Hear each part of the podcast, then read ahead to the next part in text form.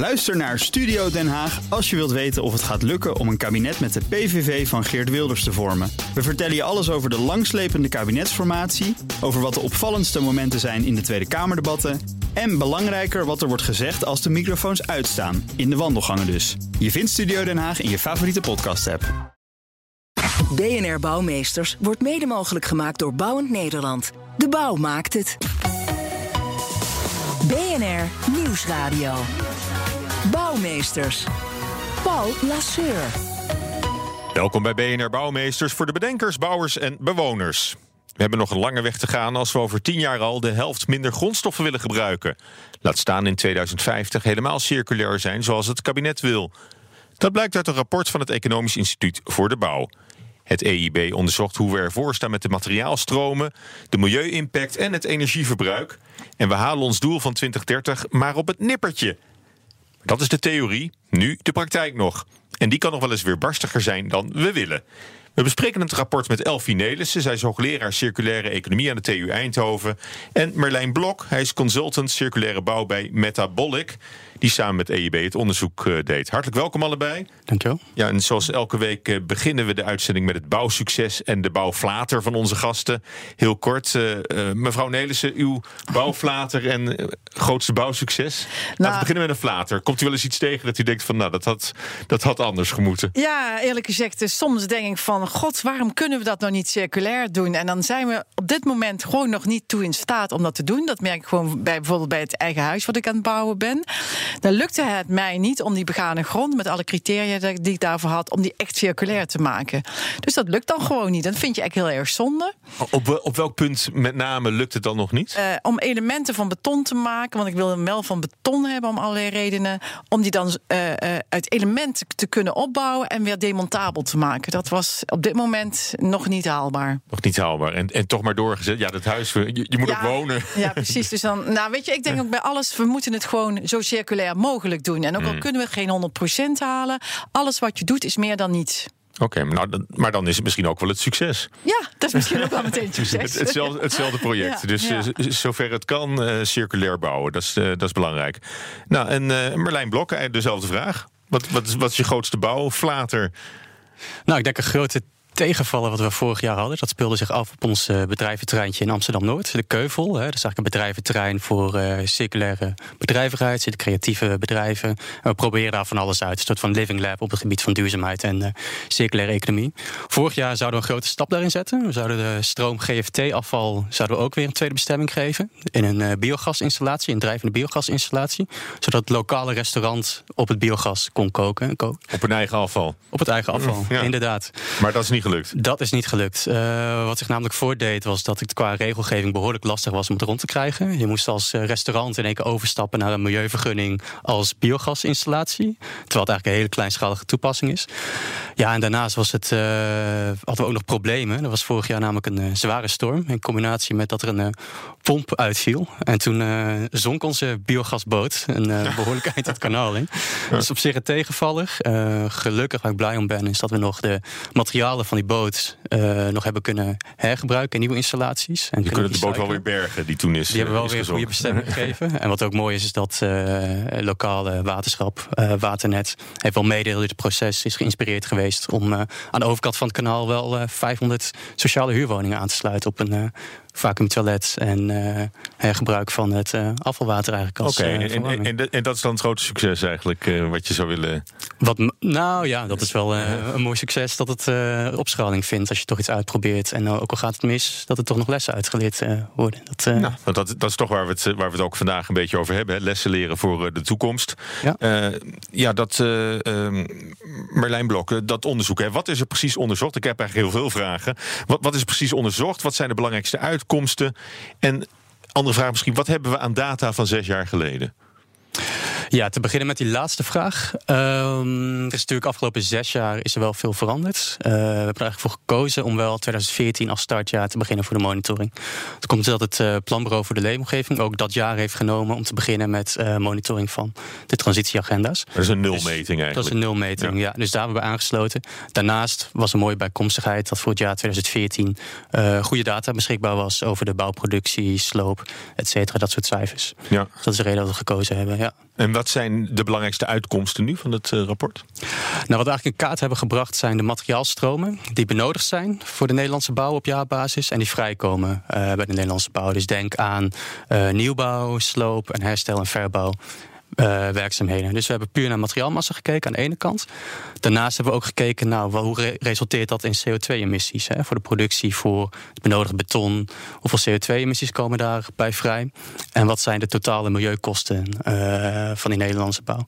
En ik denk bij een interessante uitkomst die eruit kwam, was dat we zien dat de benodigde hoeveelheid uh, materialen uh, bijna 2,5 keer zo groot is. Als, als wat er feitelijk als beschikbaar komt. komt. Ja, ja, ja. ja, Dus dat is één belangrijke uitkomst. En daarnaast zien we ook dat uh, het interessant is om juist ook te kijken naar de milieu-impact. Dus niet alleen kijken naar hoeveel kilogram materiaal ga ik hergebruiken, maar hoeveel milieu-impact kan ik voorkomen doordat ik iets hergebruik. Want we zien dat de massa en de milieu-impact niet per se uh, gekoppeld zijn. Er zijn materialen die heel veel massa vertegenwoordigen, maar niet het grootste deel van de milieu-impact uh, vertegenwoordigen en uh, vice versa. Oké. Okay. En professor Nelissen. Uh, u, u, bent ook voorzitter van het transitieteam Circulaire Bouweconomie. Wat, wat zijn voor u de opvallendste uitkomsten van het uh, rapport? Nou ja, wat heel op, op de milieu-impact misschien? Ja, natuurlijk dat je ziet wat de milieu-impact is van die, van die materialen. Dus dat je bijvoorbeeld ziet dat isolatiemateriaal bijvoorbeeld heeft een heel klein gewicht, maar heeft wel veel milieu-impact. En dat geldt voor installaties bijvoorbeeld ook. Die hebben ook heel veel milieu-impact. Ook omdat ze gewoon kort gebruikt worden. Ze hebben een korte levenscyclus, althans een deel van de installaties. Maar heel belangrijk vind is dat we zien dat we dus, zelfs al kunnen we alle sloopmateriaal gebruiken voor de nieuwbouw, dan hebben we nog steeds niet genoeg om die bouwopgave, die immens groot is de komende tien jaar, om die te realiseren. Dus we moeten gaan nadenken over creatieve oplossingen. Dus we moeten bijvoorbeeld nadenken. We moeten op zoek naar meer afval. Ja, bijvoorbeeld. Maar dan bijvoorbeeld uit andere sectoren. Want we hebben nu alleen maar naar de bouwsector gekeken. Dus je kunt ook denken, bijvoorbeeld, wat, wat mogelijk mhm. is, aan uh, de folies uit autoruiten halen en daar weer nieuwe dakbedekking van maken. Dat zijn prachtige toepassingen waar we eigenlijk nog niet zo heel erg veel mee doen. Gewoon de afval van de andere sectoren. Maar ook biomaterialen gebruiken om te gaan bouwen. Die hebben ook, ja, die hebben ook volop ja, tenminste, die kunnen we volop mhm. beschikbaar hebben. Dat zijn wel de oplossingen om toch die bouwopgave op een circulaire manier uit te voeren. En ook die energietransitie. Nou zijn dit de cijfers uit 2014. Eh, is er, is er in de tussentijd bijvoorbeeld die samenwerking met andere sectoren? Dat je ook uit de, uit de auto-industrie afvalstromen eigenlijk naar de bouw uh, geleidt. Uh, is dat al een beetje op gang gekomen? Dat begint een beetje, want dat voorbeeld wat ik nu noem is een, een, een nieuwe fabriek die gebouwd is in Wapenveld. En dat is van Ledex. En die doet dat dus nu. Die hebben dus die, dat, die elasticiteit van die, van die folies gebruiken ze daarvoor. En dat is een hele mooie toepassing. Maar er zijn nog heel veel meer toepassingen te bedenken hmm. die we nu nog laten liggen. Dus daar liggen volgens mij echt opgaven voor. Die die bouwopgave die we hebben, om die circulair uit te voeren. Ja. En ook voor onderzoek, denk ik, om te kijken van eh, waar eh, materialen zitten die heel goed eh, toepasbaar zijn. Absoluut. We zijn nu bijvoorbeeld een onderzoek gestart van hoe kunnen we de installaties meer, meer uh, circulair maken. Dus modulair, maar ook van andere materialen. Is daar een mogelijkheid? En hoe moeten we dat dan doen? Dat zijn natuurlijk hele mooie onderzoeksopgaven. Ja. Ja. En welke materialen komen nu vrij bij, bij sloop die, die geschikt zijn voor, uh, ja, ook voor nieuwbouw? Ja, eigenlijk is alles geschikt als je maar creatief genoeg bent. En we proberen alles zo hoogwaardig mogelijk her te gebruiken. Dus een, een, een gevelelement weer als een gevelelement te gebruiken en een raam als een raam. Maar de normen nemen ook toe, dus dat kan niet voor alles. Dus sommige... wat, wat was dus het alternatief? Uh, dat je het gaat recyclen, bijvoorbeeld laagwaardig. Dat je glas weer omsmelt en er nieuw glas van maakt van de ramen. Dat is laagwaardig laagwaardig hergebruiken. Terwijl het wel een enorme hoop energie eh, vraagt. Eh, natuurlijk. Ja, dat vraagt veel energie. Maar aan de andere kant zijn de normen van de isolatiewaarde van ramen is ook enorm. Die zijn enorm toegenomen. Dus je wil ook voldoen aan de nieuwste regelgeving en aan de nieuwste uitgangspunten om ook zo weinig e- mogelijk energie in dat gebouw te mhm. gebruiken. En uh, andere materialen zoals keramiek, hout, steen, daar, daar is het misschien gunstiger voor dan voor glas bijvoorbeeld. Ja, beton kunnen we in principe bijvoorbeeld al helemaal recyclen. Dan halen we weer de cement eruit en de andere elementen halen we uit dat beton. Maar dat kost op dit moment nog heel erg veel geld. Dus dat is nog niet voor de markt geschikt. Wat we nu doen is dat beton in kleine brokjes uh, uh, maken en dat gebruiken als betongranulaat weer voor nieuwe, nieuwe als, beton. Als verdering voor. als 30, 40 procent daarvan kun je met granulaat voorzien. Maar je kunt ook inderdaad dat metselwerk wat vaak in kleine stukken gemaakt voor onder de wegen, de fundering van de wegen. En dat is wel degelijk een hergebruik van het materiaal, maar wel wat laagwaardiger dan dat je eigenlijk zou willen. Oké, en die materialen komen die snel genoeg vrij? Um, ja, die komen best wel vrij, maar we weten heel veel niet van die materialen. Toevallig vandaag wilden we een paviljoen van de TU Eindhoven willen we gaan gebruiken om de nieuwe brandweerkazerne van te maken. Maar de eerste vraag die de constructeur stelde is: ja, leuk die elementen, maar hoe weet ik dat dat staal? Hoe dik is dat? Wat voor sterkte heeft dat? Voldoet dat aan de nieuwe normgeving? Dus je moet dan weer heel veel gaan onderzoeken om dat staal weer opnieuw te kunnen gebruiken in dat spand. Hartstikke leuke onderzoeken natuurlijk, maar het vraagt wel uh, aandacht en ja, ook wel een beetje geld. Ja. Ja. En uh, meneer Blok, u heeft zich ook over de energievraagstukken uh, gebogen. Wat, wat, viel daar dan met name op? Uh, wat er heel duidelijk uitsprong, wat mij betreft, was dat de energie die nodig is om al die bouwmaterialen te produceren, hè, die jaarlijks nodig zijn, dat die behoorlijk hoog is. Het is ongeveer een kwart van de CO2-emissies die uh, de gebouwen mm -hmm. in Nederland jaarlijks uitstoten. En dan heb ik het over de gebouwgebonden CO2-emissies van gebouwen. Maar, maar dus dat, dat, is misschien ook wel een lichtpuntje juist in het rapport. Hè, dat het energieverbruik van gebouwen uh, terugloopt of, of beter gecontroleerd wordt. Nou, maar, maar, maar, dat komt misschien ook wel door, door al dit, uh, dat, dat, stimulerende beleid op het gebied van zonnepanelen en warmtepompen. Ja, zeker weten. Zo, dus de CO2-emissies van uh, de gebruiksfase van de gebouwen gaat Hè, wordt minder, dat mhm. neemt af. Maar we zien juist dat ook uh, de productie voor de benodigde bouwmaterialen voor de nieuwbouw en herstel en verbouw, dat een significant deel is. Dus mm -hmm.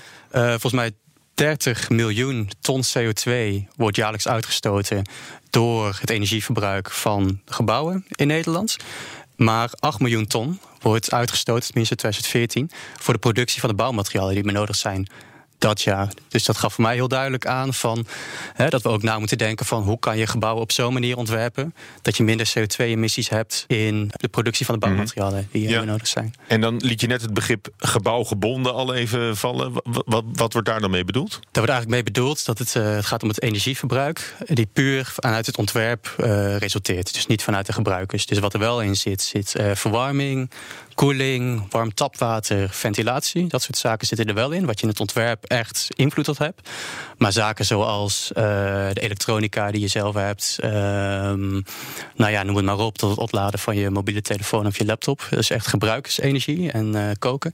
Dat zit daar uh, niet in. Oké, en, de, en de installatiebranche speelt daar ook een belangrijke rol in, denk ik. Absoluut. Dus de installatiebranche heeft denk ik wel een interessante positie daarin. Want ze kunnen zowel hè, hebben ze invloed op uh, de CO2-emissies van het gebruik van de woningen, van de gebouwen, als uh, voor de materialen die ze produceren eigenlijk. BNR Nieuwsradio. Bouwmeesters. Paul Lasseur. Zometeen praten we door met Elfie Nelissen, hoogleraar circulaire economie, en Marlijn Blok, onderzoeker bij Metabolic over de toekomst van circulair bouwen in Nederland. Maar eerst. BNR Bouwexpo. Zoals altijd redacteur Judith Lane, die hier is voor de Bouwexpo. En Judith, het basismateriaal deze week is kurk. Ja, want ik las dus over een uh, huis dat gebouwd is van Kurk. En toen dacht ik, hé, hey, dat is tof.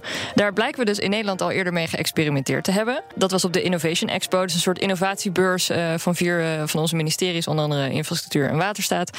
En dat ging dus om het bio-based house. En dat is dan de geëxpandeerde kurk. En wat zijn dat? Dat zijn dus kurkkorrels, die verhit je. Dan komt er een soort hars vrij en daardoor smelten ze aan elkaar. En daar hebben ze dus een soort Lego-blokjes van gemaakt. En die kun je in elkaar klikken. Dus je hebt geen uh, cement of lijm meer nodig. En het neemt ook CO2 op. Ah, dat is gunstig. En nou is er in het Verenigd Koninkrijk recent ook een ander gebouw met, uh, met mm -hmm. kurk gemaakt, uh, geloof ik. Ja, dat heet Cork House. Dat staat in Berkshire. Dus dat is, dat is ter hoogte van Londen, een stukje naar links. En het is ontworpen door een architectentrio Howland, Milne en Wilton. En die zijn al een aantal jaar bezig om een duurzaam bouwsysteem te vinden. Daar doen ze onderzoek naar. Ze hebben eerst in uh, 2017, dus dat is drie jaar geleden, een prototype gebouwd. Dat was Cork Cabin. En nu hebben ze dus Cork House. Het grotere werk. Ja.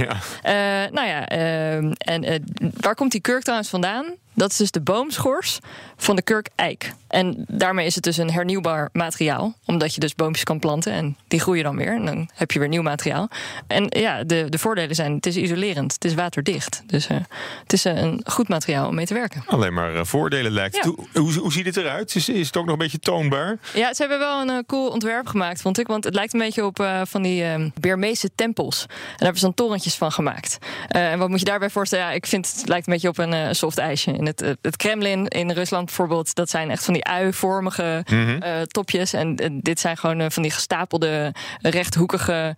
en dan een soort piramideachtige vorm naar van boven. Die hoorntjes. Van die hoorntjes, ja, ja. inderdaad. Um, dus ze hebben gewoon een, een, een laag, uh, gewoon een huis. Dus gewoon een vierkant doosje. En daarbovenop hebben ze vijf, uh, naast elkaar vijf van die uh, torentjes gezet. Met een daklicht erbovenop, zodat er licht naar binnen kan. Er gaat wel heel wat kurk in zitten, denk ik. Ja, 1268 kurkblokken. De vloer daarentegen is weer van hout. Dus het is niet volledig van kurk.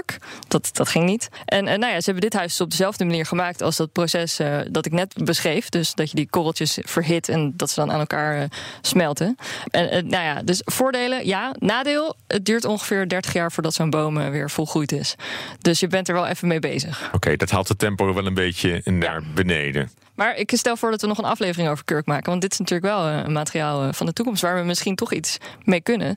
Dus en het ziet er het ziet vooral heel gezellig uit, vind ik. Ja, en het, het klinkt ook best comfortabel, ja. vind ik. Kurk. Ja, je, dus van die zachte wandjes en zo. ik zie het wel voor me, inderdaad. Creatief met uh, kurk. Dankjewel weer, Judith. Bouwmeesters. We praten nu door over hoe de bouw ervoor kan zorgen dat in 2030 al de helft minder grondstoffen wordt gebruikt.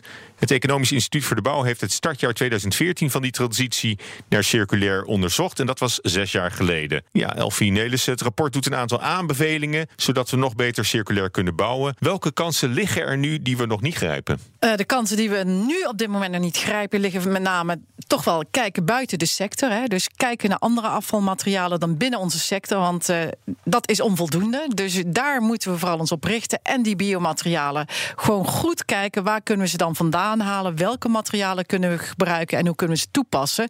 Maar ook hoe kunnen we ze in voldoende hoeveelheden produceren. Want als je bijvoorbeeld denkt aan de energietransitie. Ook een enorme opgave. Laten we dat alsjeblieft zo circulair mogelijk doen. Want anders missen we de boot gewoon. is zo'n kans. Er gaan zoveel materialen in om. Laten we nadenken over hoe we die materialen bevestigen. Dat ze ook uiteindelijk er weer af te halen zijn. Dus demontabel bevestigen. En, en niet vastlijmen en vastkitten en lassen, maar uh, weer met bouten en schroeven en, en kliksystemen, uh, dat soort dingen allemaal bevestigen. Dat hoeft niet meer geld te kosten, ja. maar het levert ons op termijn heel veel meer materialen op. Ja, want er worden nu ook al heel veel uh, bouwmaterialen geproduceerd. nieuwe primaire bouwmaterialen dus eigenlijk. ik denk dat je bij de productie daarvan ook nu alvast rekening mee moet houden dat ze over 30 jaar her, hergebruikt moeten kunnen worden. Ja, en ook nadenken over welke materialen gebruiken we voor die productie. Kunnen we dat niet op een andere manier doen? Kunnen we dan niet bijvoorbeeld uh, isolatiemateriaal weer opnieuw terugwinnen in onze fabriek en daar nieuwe materialen van maken? Dat is wel een trend die nu gaande is. Iedereen is zich wel bewust van de noodzaak daartoe. Ja, nou stelt het rapport ook voor om bijvoorbeeld het bouwbesluit aan te passen, de grenswaarde voor de milieuprestatie van gebouwen opnieuw te bepalen. Uh, wat zou er allemaal veranderd moeten worden in, in, ja, in die regelgeving? Ja, wij denken inderdaad dat die milieu, milieuprestatie, die wil je natuurlijk net zoals de energieprestatie in het verleden steeds lager maken, zodat de normen strenger worden en noodzaak om maatregelen te treffen mm. groter wordt. Maar je zou, er zitten op dit moment nog bepaalde elementen nog niet in die milieuprestatie. Bijvoorbeeld losmaakbaarheid zit er nog niet in. Uh, gebruiksduur, hè, van hoe lang kun je dingen gebruiken, uh, kwaliteit, uh, los, losmaakbaarheid, zei ik al. Nou, in ieder geval een aantal elementen die, die wel van belang zijn. Kwaliteit zitten nog niet in die MPG. En die kunnen er waarschijnlijk ook niet in, omdat ze niet zomaar meetbaar zijn.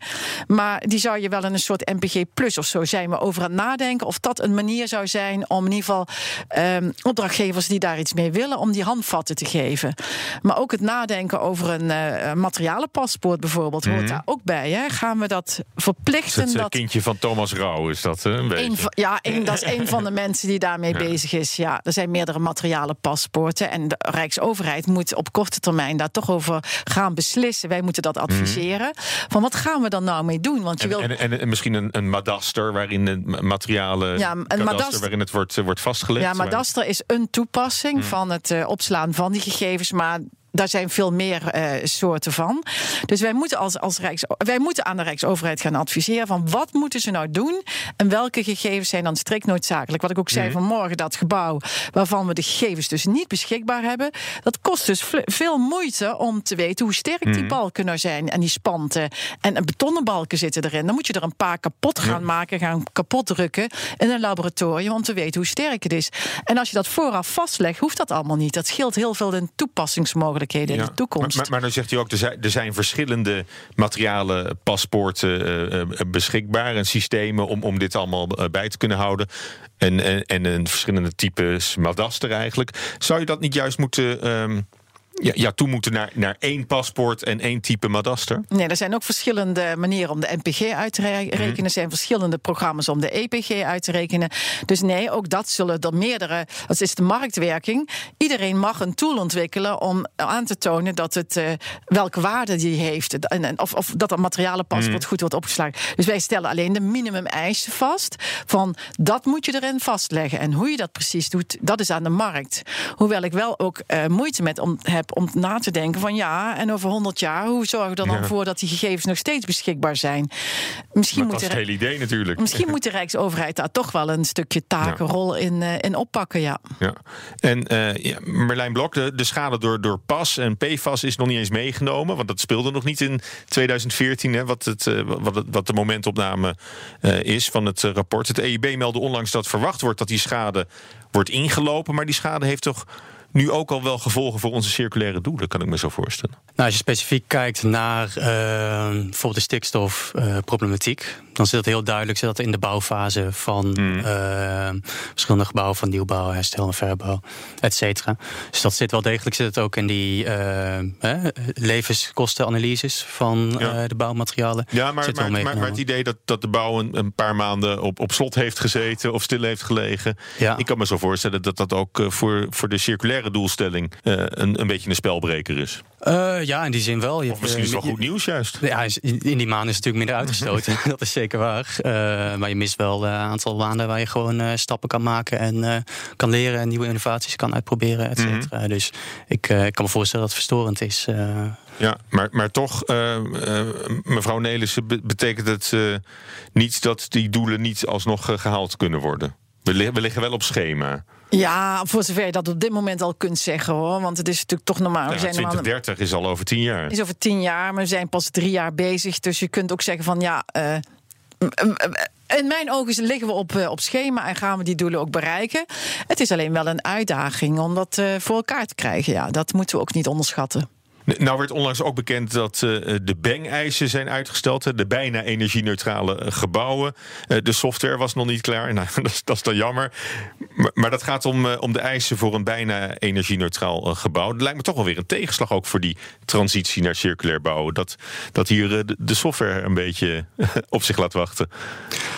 Ja, zeker weten. Het is natuurlijk uh, begrijpelijk dat je dan zoiets van eventjes weer uh, een stukje naar achter schuift. Maar het is natuurlijk al lang veel gewerkt aan de banknorm. En ik denk dat het heel goed is om ook daar input op te halen in de markt. Daar zorgvuldig mee om te gaan.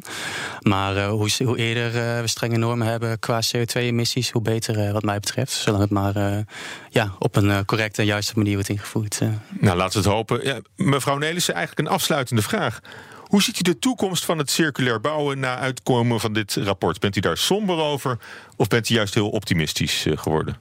Um, nou, ik ben altijd optimistisch van aard. En heeft dit rapport in ieder geval geen domper opgelegd. Maar wat ik wel zie is van...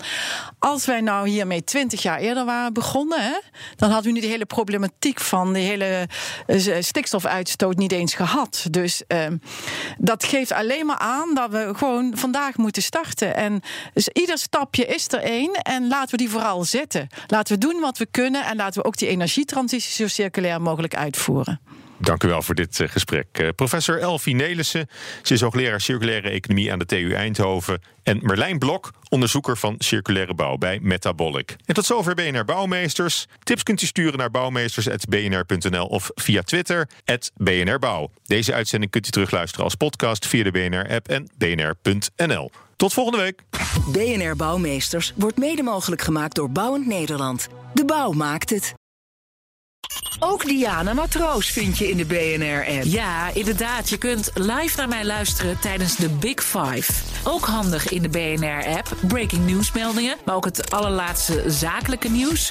En je vindt in de app alle BNR-podcasts, waaronder Wetenschap Vandaag. Download nu de gratis BNR-app en blijf scherp.